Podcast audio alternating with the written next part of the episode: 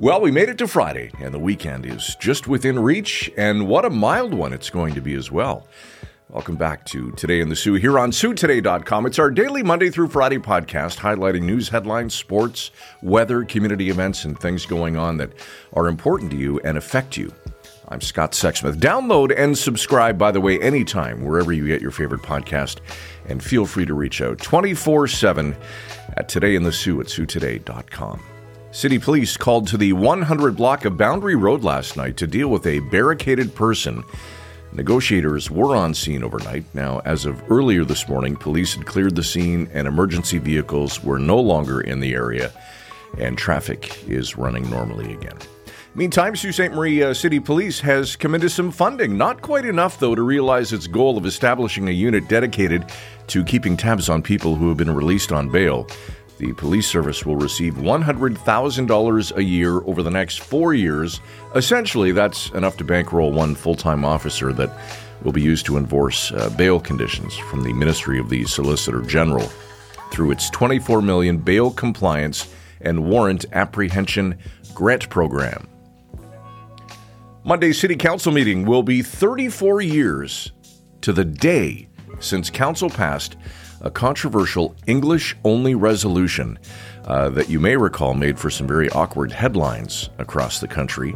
Mayor Matthew Shoemaker says the city's service to French language ratepayers is still often hit and miss, depending on the availability of a handful of French speaking city employees, and Shoemaker wants to change that.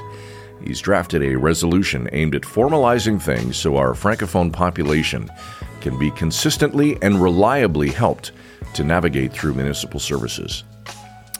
The Soo's emergency department is about to get even busier.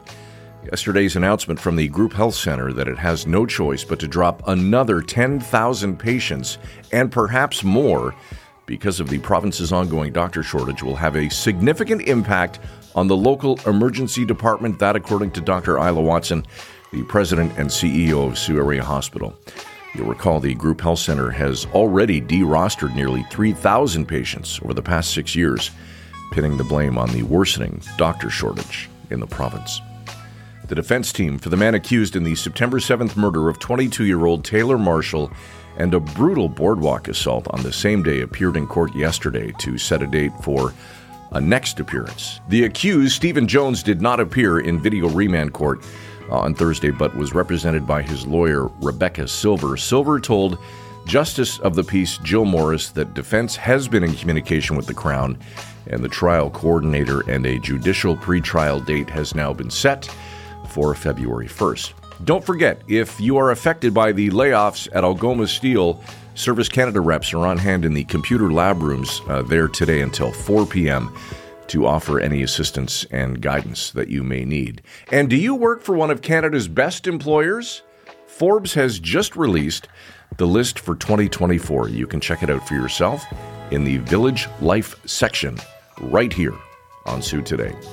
In sports, the Hounds home tonight as the Kitchener Rangers come to town. Tickets still available. Game time 707. If you're not heading to the game, as always, Brad Coccimiglio's got you covered with his live game day blog. Look for that on site around 645 tonight. Soo area weather. Cloudy this evening.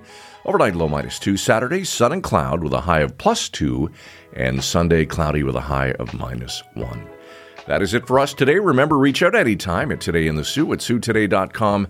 Or if you are a verified Soo Today commenter, drop a comment on site. We would love to hear from you.